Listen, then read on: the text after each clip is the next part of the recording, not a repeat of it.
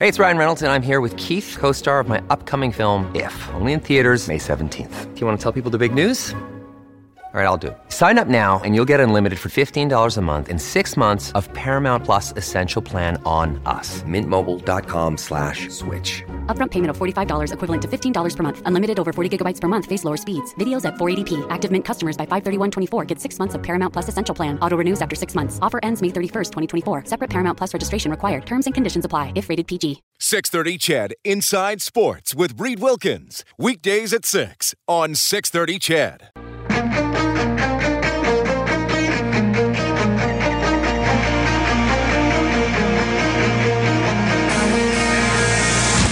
Edmonton's home for breaking news on your favorite teams. This is Inside Sports with Reed Wilkins on the voice of your Edmonton Oilers and Eskimos, six thirty C H E D. All right, good to have you along for the ride. The Oilers practicing today in San Jose. Game against the Sharks tomorrow on six thirty C H E D. Face-off show will start at six. The game will start at eight. The two games in the N H L tonight, Senators and Bruins, Capitals and Maple Leafs, both tied at three, both going to the third period, and both series are tied one one. In about half an hour, Nashville home to Chicago, the Preds up two nothing in that best of seven. At eight o'clock tonight, Anaheim takes a two nothing series lead into Calgary. My name is Reed Wilkins, Inside Sports on six thirty C H E D. Thanks so much for tuning in. Of course, tomorrow, one series could end. The Penguins up three zip on the Blue Jackets. The Jackets will not have Zach Werenski in that game. He's out for the playoffs. You may have seen uh, how he looked after the puck went up and uh, hit him in the face yesterday. Left the game. There's several photos on uh, on all over the internet, on social media, of how he looked, and uh, he's not going to be able to play, and I'm pleased to welcome to the show to talk about that and more, former N H L defenseman Nathan Dempsey, now the uh, campus director at Vimy Ridge. Nathan, welcome back to the show. Good to talk to you. How have you been, man? I've been fantastic, Reed. Thanks for having me back. Yeah, good to talk to you. Far too long since we've uh, welcomed you back to the show. And, uh, you know, I was thinking, oh, I got to get Dempsey on again this spring. And then you did something yesterday that said, okay, I got to ask him today. Because you tweeted, and, I, and I've uh, retweeted it through my Reed Wilkins account, or you are N Dempsey twenty-one on Twitter, and you put, hey, at Zach Werenski, I love your grit, no worries, scars heal. And you posted what can only be described as an alarming photo of an L-shaped scar and a uh, and a bruised eye on your Twitter account. What is the story of that photo? Yeah, that was uh, that was a while back. That's got to be uh, well, yeah, probably twenty years ago. I was in the minors in uh, in Saint John, Newfoundland, playing for Toronto's farm team, and uh, uh, Saint John, New Brunswick, playing against the Flames. I recall the, the play fairly well. We were in, I was in front of the net and was um, doing my due diligence as a defenseman and clearing the front of the net, possibly doing it Uh, somewhat aggressively and somewhat dirty, uh, like, and maybe got what I deserved because I ended up cross-checking the guy, and his, as I cross-checked him to clear the front of the net, his skate popped up, and as I went down, his skate came up, and uh, that's what you see there. There's about forty-seven stitches uh, around my eye. Very fortunate, obviously, that it was around the eye and not in the eye, and uh, um, you know, the the the, the guy that uh, stitched me up in the uh, in the dressing room between uh, between periods did a fantastic job, and Um, if you were to see me now, you uh, you probably wouldn't even uh, wouldn't recognize it. So I wanted to make sure that Zach knew that uh, you know his modeling career might not be over. Oh my goodness! Uh, I, I assume you weren't wearing a visor, or did the skate come up underneath? No, that was no visor. Okay. Um, came, that was before um, before they were made mandatory in the American League, and so there wasn't a lot of work. And then uh, I guess it would have been about ten or fifteen years later. I ended up going down. Actually, this is when I was wearing a visor. Went down to block a shot. Similar, um, not I guess not similar to what happened to Zach. I actually slide blocked across to block the shot, and the guy one time that, uh, and it went off my face, and I actually ended up breaking my orbital bone, similar to to Zach there. Um, my nose in two places, my orbital bone in two places, and so um, again, that healed up uh, real nice, and um, you know, you move on with life. Uh, I mean, what what do you and, and you have moved on, and obviously, I mean, you played in the N H L, you're doing great with Vimy Ridge, but what do you remember? I mean, so you you went back into the game after being stitched up in the intermission? Yeah, yeah. I mean, uh, the first time, the first time when I got to skate them, um, um, it, I mean, there was just it was just you know a laceration more than anything else. Um, there was no broken orbital bone or anything on that, that time, so you were able to go back in and play. Um, the second time when I broke my orbital bone, um, it was near the end of the game, and so I didn't go back in and play. And then similar to what's going on with, with Zach is um, he tried to come back and play, but what happens is um, obviously with a with a with a with your face, some bones broken in your face, the swelling just gets to the point where it just shuts your eye, and then anytime your heart rate uh, gets going to a certain point, the swelling goes down, or the swelling goes up, and that's exactly what I remember recalling back when I would have my injuries. When I get my heart rate going, my eye would swell shut, and so you have to wait for it to kind of to go away before you're able to come back and play. So when you had the, the cut that, that is, is pictured on Twitter, at, at the, so yeah. you go off during the intermission, I mean, look, I know hockey players, pro sports, I, I think football and hockey probably lead the way. You know, you don't you don't leave the game. You stay in. You don't let your yeah. teammates down. You don't show weakness. But were you sitting there, I mean, what was the awareness of, oh, my God, that was shockingly close to my eye? Yeah, I don't think at the time you don't really recognize it, you know. Um, I definitely afterwards flying home, and then after you, you know, you... you take a good quick peek at it, and you start thinking about what, you know, an inch, an inch one way or another could have been a different story. Um, you start, uh, you start thinking about some stuff, but you know, at that point, you know, you're twenty. Or what I guess it would have been about twenty-two or twenty-three when that happened, and um, yeah, you just kind of don't. It's part of the game. You move on, and you don't think too much about it. But um, I think as you, you know, take some time away from it, and you start looking at what could have been. Um, you know, you definitely, if I find a piece of wood to knock on every once in a while, make sure I get a piece of that. Do you remember who the other player was? No, no, I do not, actually. Um, I don't remember. I know he was, in, like I mentioned, in Saint John, New Brunswick, playing yeah. with the Flames farm team at the time, but I don't remember. And that was ninety-five or ninety-six probably, eh? Yeah, it was around that time, exactly. That's, yeah. uh, that's the time period it was. Well, you know, thanks for sharing that story. I know probably not a great memory, but uh, obviously something that uh, that didn't slow you down. It was, it was such a striking photo. I, I had to get in touch with you about it. So, uh, you know, pre- I think people did appreciate that you shared that. Nathan Dempsey joining us on Inside Sports Tonight, former uh, N H L defenseman. You, you were a Toronto Maple Leaf. You did play playoff games in the Maple Leafs. I mentioned the game with Washington is is tied three three early in the third. I mean, uh, well, you, you you you you live this to some extent. Wasn't in the in the Twitter and social media age, but did you just watch some of these playoff games in Toronto and like, yeah, I've seen that. Yeah, I mean, it's, it's similar to the environment around here, right? I mean, if you just the, the whole city just gets so amped up over it, uh, it's. Um, Um, it's the only, it's really the only game in town. I mean, they do a great, fantastic job, the Blue Jays and, and the Raptors. I mean, the city gets on board and they definitely support their, their franchises. But um, looking back to when I was uh, playing in the playoffs in Toronto, I just, uh, I couldn't believe the support and the excitement and the, I mean, everything is just amplified by ten times as far as when you're around the rink and when you're playing. Just, um, um, you know, I can appreciate some of the pressures that those young guys were feeling. And, I mean, man, they uh, they definitely have a lot of poise and, and uh, maturity for their age when you look at the ability that they're doing right now and not being able to be too phased by it. Um, man, I still have, I have appreciation for what those guys are going through for sure. Yeah, I, I didn't see this, that they'd be standing in there this tough against the Washington Capitals. And I think, I don't have the sound on, I think Shattenkirk just shot the puck over the glass and is going to give the Leafs, he's going off, so the Leafs get a power play with sixteen twenty-six to go. Nathan, uh, you're obviously a proud Edmontonian as well. The Oilers finally back in the postseason.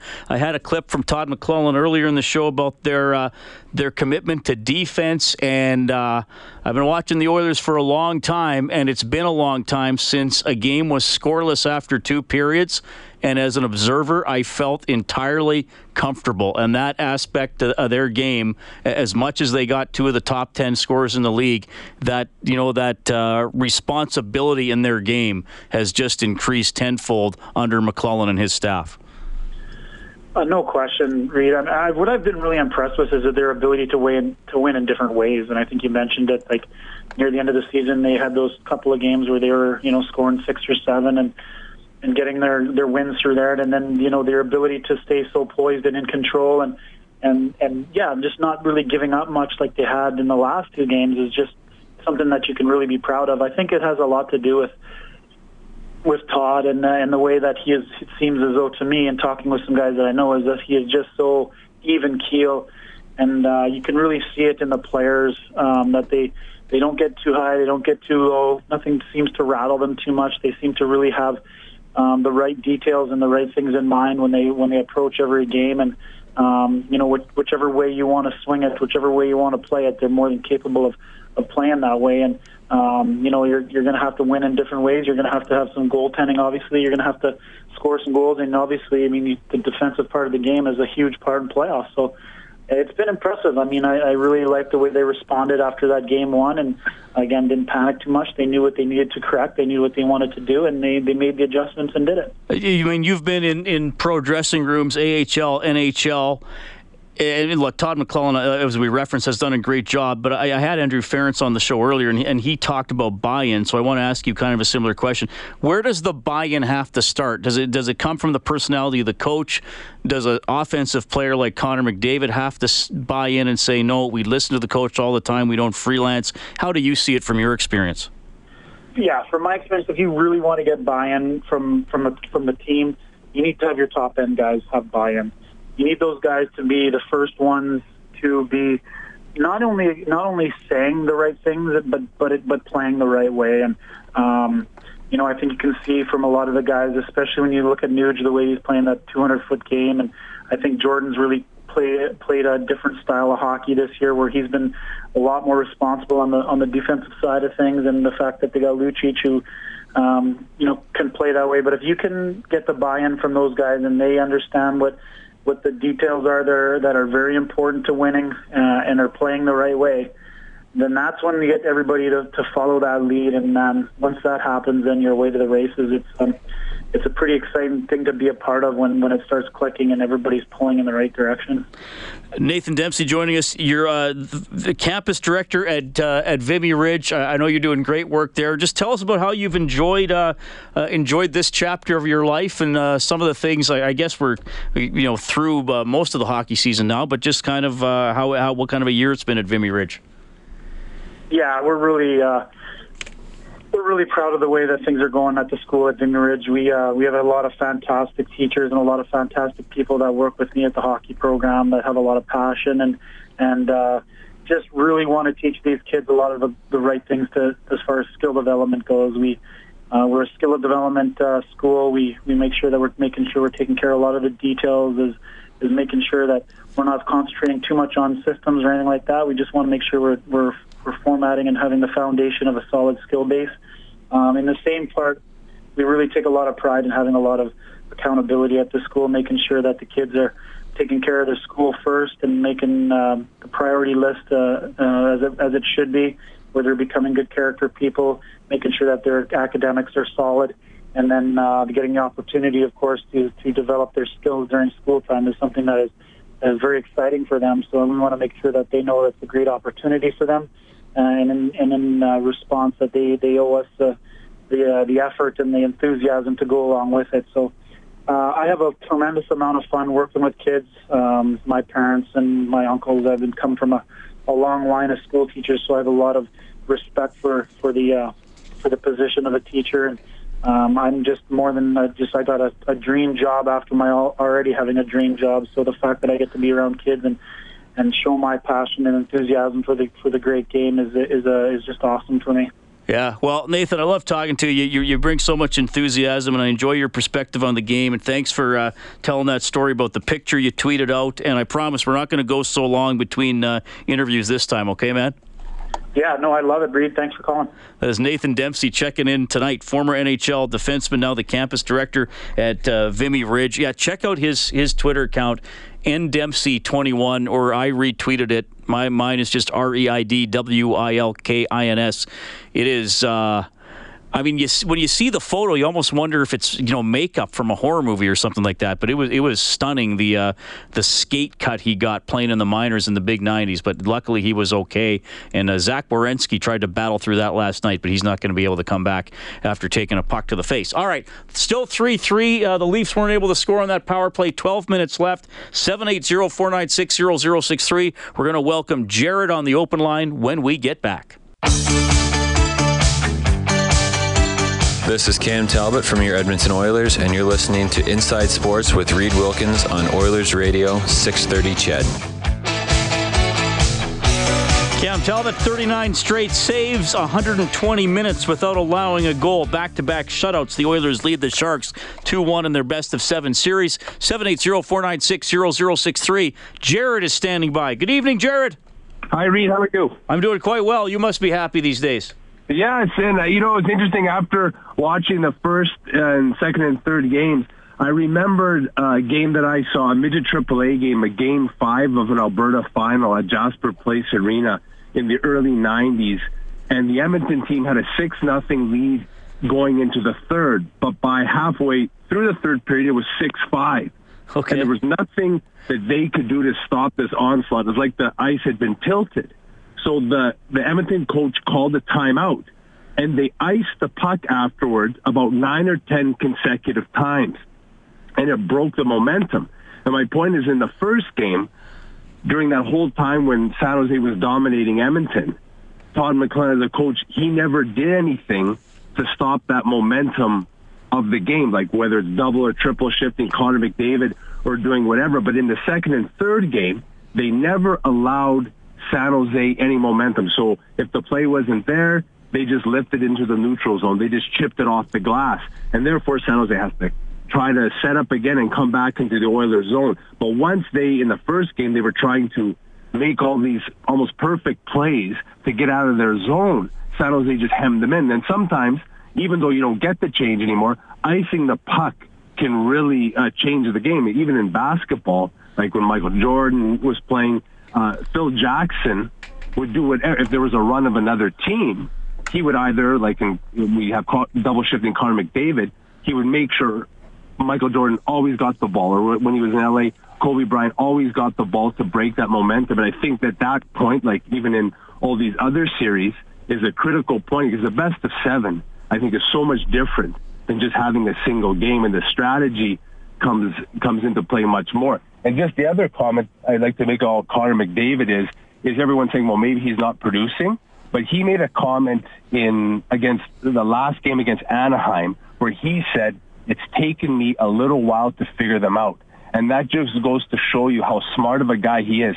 He's just kind of lurking, but he's just playing good enough so the Oilers can win. But you know that maybe if they're behind two nothing in a game, he could lash out and get a couple quick goals. And I don't think he really cares who gets the game-winning goal, whether it's Zach Cassian or whoever. And it's similar to Sidney Crosby in last year's Stanley Cup Finals. He never got a goal, but he didn't care as long as they want. And it goes to show you how mature and how smart Connor McDavid is. But I think that if the time comes where they need him, he will turn up his game. But he's just playing good enough so they can win. But he has many extra gears, I think. Well, I th- I think the Sharks have been checking him tight. He- he's too good to be kept off the score sheet for an entire series. You're right. I don't think this year's version of the Oilers cares at all who the star of the game is, as long as there's a win at the end. I guess the only thing I would say about the icing thing was that would have been different rules, right? Because if you did that in the N H L, you'd have to have the same guys out on the ice the whole yeah. time. But that's an interesting story from that game you watched. Jared, will probably talk to you tomorrow after the game, or maybe on Wednesday, okay? Okay, have a good night, Reed. Thank you. That is Jared checking in. More time for Oilers chat, and we're also going to catch up with uh, an Edmontonian who uh, this morning ran the Boston Marathon. What did you do this morning? This guy ran twenty-six miles. We're going to catch up with A J. Rankle. We'll keep you updated on the hockey scores as well. Till three, still three three, Washington and Toronto. This is Mark Letestu from your Edmonton Oilers, and you're listening to Inside Sports with Reed Wilkins on Oilers Radio six thirty C H E D. Mark Letestu, two assists in the playoffs so far. The Oilers have scored just five goals in three games, but they've only allowed three, all in game one. They lead the Sharks two games to one. My name is Reed Wilkins, still three three Washington and Toronto. Three minutes left in the third. Your scoreboard for Crystal Glass. For all your glass needs, visit crystal glass dot c a. The Senators and the Bruins still tied three three. Four minutes left in the third. Both series tied one one. Chicago and Nashville just starting. Predators are up two nothing in the series. Chicago has not scored a goal. Ducks and Flames start in about half an hour. Calgary back home after, as usual, losing in Anaheim. You can text six thirty, six thirty. George has written in. He says, north of the city, it's snowing and the visibility sucks.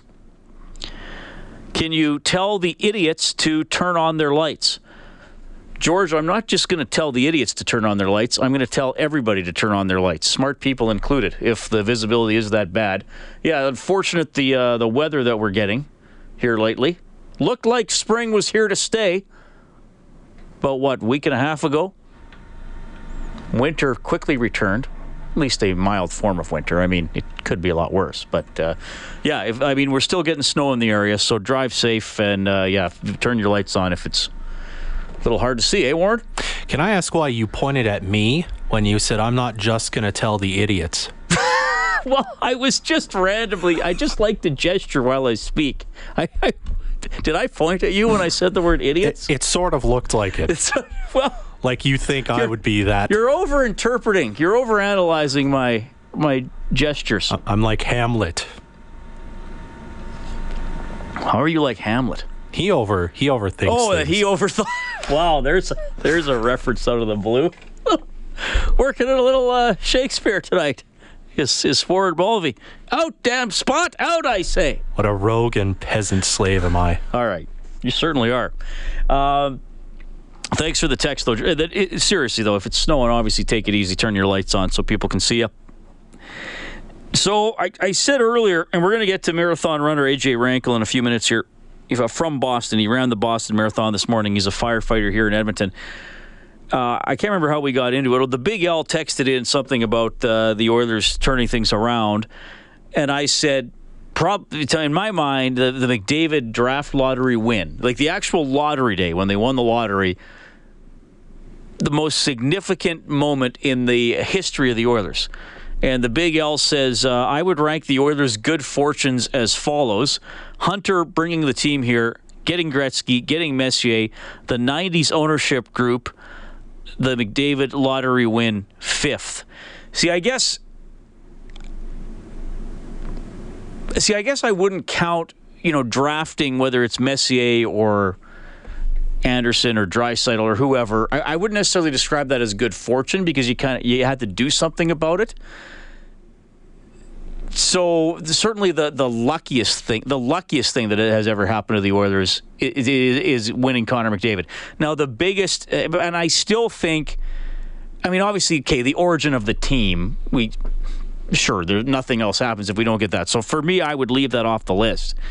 Um. I mean, a, a, a more significant acquisition, given the circumstances, Gretzky or McDavid, that's a heck of a debate. I mean, you the, the N H L was different when Gretzky played. He was actually still acquired by the Oilers when they were in the World Hockey Association. There's that story where, oh, was the plane going to go to Winnipeg or Edmonton? I mean, I don't know. People can text six thirty, six thirty or call seven eight zero, four nine six, zero zero six three. We're, we're, I'm probably splitting hairs here, as I as I do sometimes, but I just think the most significant moment in the in the history of the Edmonton Oilers is when they won the McDavid draft lottery. I mean, at that time, what was it? Nine years out of the playoffs, they'd already had three first overall picks, and hadn't gotten any better really. And you know, there was all the criticism about the old boys club and and bad management and always changing coaches and all that kind of stuff. And then what happens shortly after McDavid? You know, Craig McTavish is replaced as general manager by Peter Chiarelli. Todd McLellan, an established N H L head coach, comes in. Could could have those? I mean, both those guys were looking for work, so they so they very well might have come here anyway. We'll never know for sure, right? But. Uh, I just think that that draft lottery win is the, the the biggest thing that has ever happened to us. You get a guy like McDavid, and, and you've already seen the impact. And look, Edmonton's a, an incredible hockey market, as as all the Canadian cities are. I mean, the passion is incredible. All the buildings are loud. Though, you know, I'd put Edmonton up there with anybody.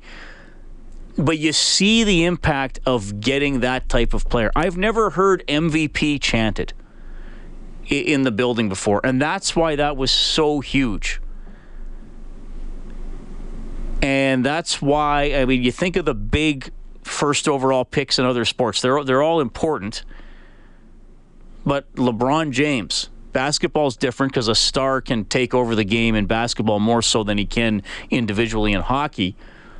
But think of what he has meant to the two teams he has played for. Not just the winning, but paying atten- you know, getting your team national or even international attention, being considered relevant, selling jerseys, getting fans more involved. And look, the show is called Inside Sports, so I'm assuming most of you are huge sports fans and you've always been paying attention to the Oilers. But think of your office, family, schoolmates, whatever. How many more people are engaged because A. McDavid came and then the team became relevant? I mean, I had a five-minute conversation with a coworker today who I didn't think would know anything beyond sports besides doing their research, you know, for preparing their sportscasts to read on CHED or iNews. A person who was telling me who was sitting down and making a point to watch the games and has been tweeting about them and has been entirely engaged. I mean, Marty Klinkenberg wrote that book, The, the McDavid Effect. There it is right there. You, you captivate people who would otherwise have limited or no interest in your team, even in that market. And, and as much as we know Edmonton's a hockey-mad market, I'm sure we all know people who aren't that into sports or don't really care or might watch the odd game, but they don't live and die by it like a lot of us do. But that, to me, that's what McDavid has been able to maybe rekindle for some people and ignite in others. Because you you you can't not get drawn into what he is doing and as, and as a result, what the team is doing as a whole. Anyway, just some thoughts. One person texted in, says Gretzky over Connor was bigger one hundred percent. I mean, it's I, I don't know if there's a wrong answer. I'm just telling you what I believe and, and, and why I believe it. I was obviously a lot younger person when, I mean, I was five or six. How old was I? I was five when the Oilers joined the N H L. So to me, that was just the reality of it. Uh, this texter says, Reed, do you think the Oilers passed the puck around too much? I would think if they shot the puck on a few more plays, they would have a better chance of winning. Well, we've talked about that all year, uh, Rob Brown and I as well. I mean, look, I, I think sometimes you have to trust what the player sees on the ice. I, Todd McLellan and his coaching staff want a high volume of shots for sure. I, I don't think overpassing is a huge weakness for the team. I, I mean, it, it always, when, whenever there's a pass and then the guy misses the net or gets tipped, you're like, why didn't the first guy shoot? But there's also been dozens of occasions this year, especially with McDavid or Draisaitl, when you've thought, oh my God, what's he? Oh, that's what he saw, and then it's a great scoring chance or a goal. So I, I don't, uh, I don't deliver that uh, a big problem here uh, as a big problem for the team. All right, seven eight zero four nine six zero zero six three. You can also text six thirty six thirty. We'll take a quick timeout, and then we'll be back with Edmonton firefighter A J. Rankle, who ran the Boston Marathon this morning.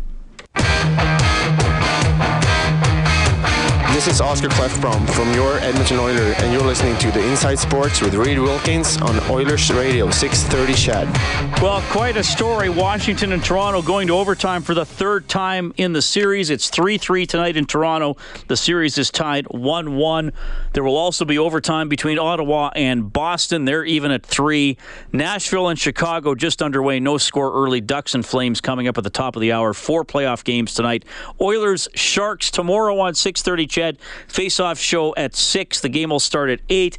Don't forget, you can go watch the uh, Orange Crush Road Game Watch Party at Rogers Place. Tickets are on sale through the Oilers website. They're just five bucks. You can go watch on the uh, Giants scoreboard at Rogers Place. The doors will open at seven. The game at eight. All net proceeds going to the Edmonton Oilers Community Foundation. So the Boston Marathon was this morning. Several Edmontonians and Northern Albertans completing the race, including A J. Rankle. A J, welcome to Inside Sports. How are you doing? I'm doing well, thank you. Well, congratulations on completing the Boston Marathon. How many is this now for you? This is number eight for me this year. Uh, okay, so this, and how many marathons total have you done in your life? Uh, I think this is number forty-one. Oh, so wow. Getting, uh, getting uh, you know, sort of up there. My my legs are just about miled out, I think. How old are you, A J? Uh, forty-seven. forty-seven. And when did you get into distance running? Uh, I ran my first marathon in nineteen ninety-two. That was sort of the first Edmonton Marathon. And uh, it's noteworthy because the twenty-fifth anniversary is coming up this year. Right on. So, all right, so you've been doing it a while. What first sparked you to, to try it out? Every runner has a different story, and usually an interesting story about why they yeah, decided to well, tackle it. This time it was not smart. I had a, a friend of mine who uh, basically said on Wednesday, we're going to do the marathon on Sunday. We're going to have to go buy shoes.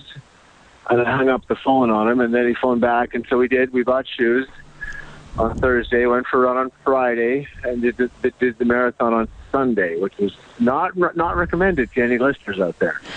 Uh, wow. And then, you know what, it was awful, but at the same time, it was sort of uh, gripping, right? And I thought, well, it, I wonder what it, what it would be like if I trained for one of these things. Well, that's quite a way to dive into the uh, the distance running scene by making your first run a marathon. You're right, the opposite of what a lot of people do. Uh, yeah, exactly. A, a great story today, but before I get to that, what uh, w- what do you like most about running? What keeps you going back? Uh, you know what, the marathon is always a challenge, right? And no matter where you are in your in your sort of stage of running, it, it can always be an experiment of one.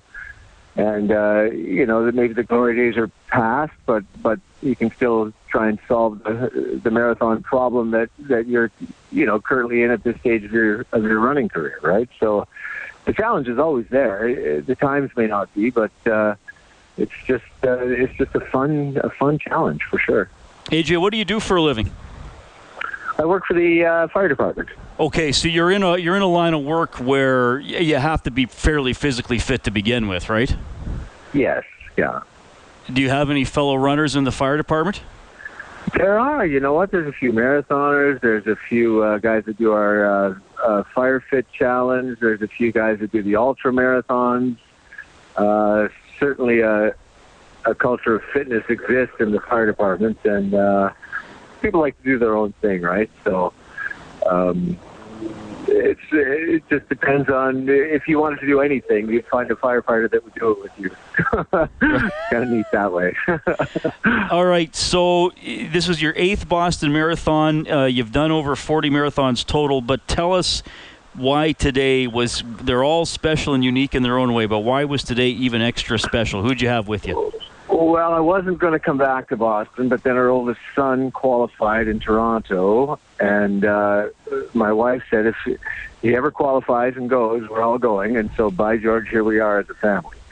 Uh, so Christine and Noah did uh, the five K on Saturday, and Dominic and I did the marathon today. And uh, he didn't have his best day, but we ran together, and um you know, we got a lot of photos taken together, and uh, there's probably a limited amount of time we're ever going to be able to run together. And uh, it was it was super cool, lots of lots of fun, and uh, being there for his first Boston was really special. And he's twenty-four. You bet. Yeah. All right. So I mean, you sort of touched on it, but just what was that like going stride for stride with with your son like that and sharing the course with him? Well, it's a bit of a double-edged sword because ideally, you'd like to both be running well, right? And and then running stride for stride. But at the same time, if one one or the other is, is hurting a bit, it's it's you feel for the person, right? And he he was uh, maybe not having his best day or not running as as he could run, and uh, it just I. I would have preferred he had a strong race and left me in the dust. Let's put it that way. Okay, fair enough. All right, so I, I know you're enjoying a night out in Boston here with your family. I, I just want to ask you one more.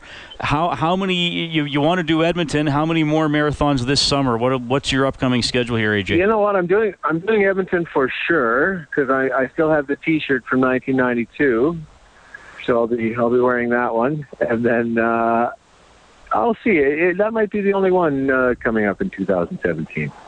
Okay. Yeah. Well, I wish you all the best, and thanks for telling your story as it relates to the Boston Marathon today. Uh, you made it to the finish line, so that's the main thing, right? Thanks so much for your time. No worries. Thanks for the call. A J Rankle, he and his son Dominic running together in the Boston Marathon. A J now with forty-one marathons under his belt, eighth time at the Boston Marathon. And Warren, as you probably know, you can't just run the Boston Marathon. You have to meet a time standard in another sanctioned race to get in. I didn't know that, well, actually. There you go. You've been educated. Is is Are there several different races where you can Oh, get- sure. There are several Boston qualifiers. Absolutely. But you have to meet a time standard. I mean, I, I, I run fairly regularly. I'm by no means at A J's level. And I've run two marathons. I may not do any more because, my God, they were painful. But, but uh, somebody said to me, oh, are, are you going to run the Boston Marathon? And I said, I, I am so... I, I don't even know why. I'd probably be, even if I ran a really good marathon, I would probably be at over an hour over the qualifying time for my age group. So you have to be a pretty good runner just to get into the Boston Marathon. Uh, several other Edmontonians ran today, so congratulations to everybody who finished. That's a great story for uh, for A J to get out there and finish the race. Unfortunately, the uh, running, somebody texted in earlier about uh, snow north of the city. Fortunately, the weather not conducive to running outside. I may go for a run after work, probably in, in the rec center. Because uh, I don't like the cold and the ice. Though you do see people running out there in the middle of winter. They have, like, ice cleats on or something? I don't know what they have. Or they're just really nimble, perhaps. More nimble than I am. All right, Inside Sports on six thirty C H E D. We're winding her down tonight. The other voice you heard, Warren Mulvey. He's been the studio producer this evening. Dave Campbell is the producer of the show. So here's the latest in the N H L. Capitals and Maple Leafs about to start overtime. They're tied three three in Game three. The Senators and the Bruins are tied three three in Game three. Ottawa was up three nothing in the second period. Boston tied it before the end of the middle frame. No scoring in the third, so they're going to overtime. Chicago and Nashville underway. They're about five minutes in. No score in that game. The Predators at home with a two nothing series lead. Ducks and Flames will start uh, in about ten or twelve minutes down the highway. Calgary trying to get back in that series. Anaheim up two games to nothing. We were talking about that hit stat earlier in the show with Jack Michaels.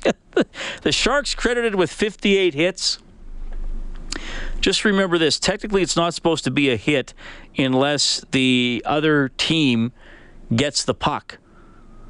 Like, the team delivering the hit should not get credit for a hit unless they get the puck as the result of the body contact. So it's not always, uh, you know, so accurately recorded. But there has been a lot of body contact and tight checking in the Oilers-San Jose series, which will continue tomorrow. Right here on six thirty C H E D. Stauffer will have Oilers Now from noon to two. Face-off show starts at six. Rob Brown will join me. Puck will drop at eight. Oilers up two one in the best of seven. Thanks to our guests tonight. You heard from A J. Rankle, marathon runner. Nathan Dempsey, former N H L defenseman, now campus director at Vimy Ridge. Oilers play-by-play voice Jack Michaels and former Oilers captain Andrew Ference. If you missed anything, go to the Inside Sports page on six thirty C H E D dot com or sign up for the podcast. Same deal with Bob's show, Oilers Now. He had Wayne Gretzky on the show today. Thanks a lot for tuning in. My name is Reed Wilkins. Charles Adler Tonight is next.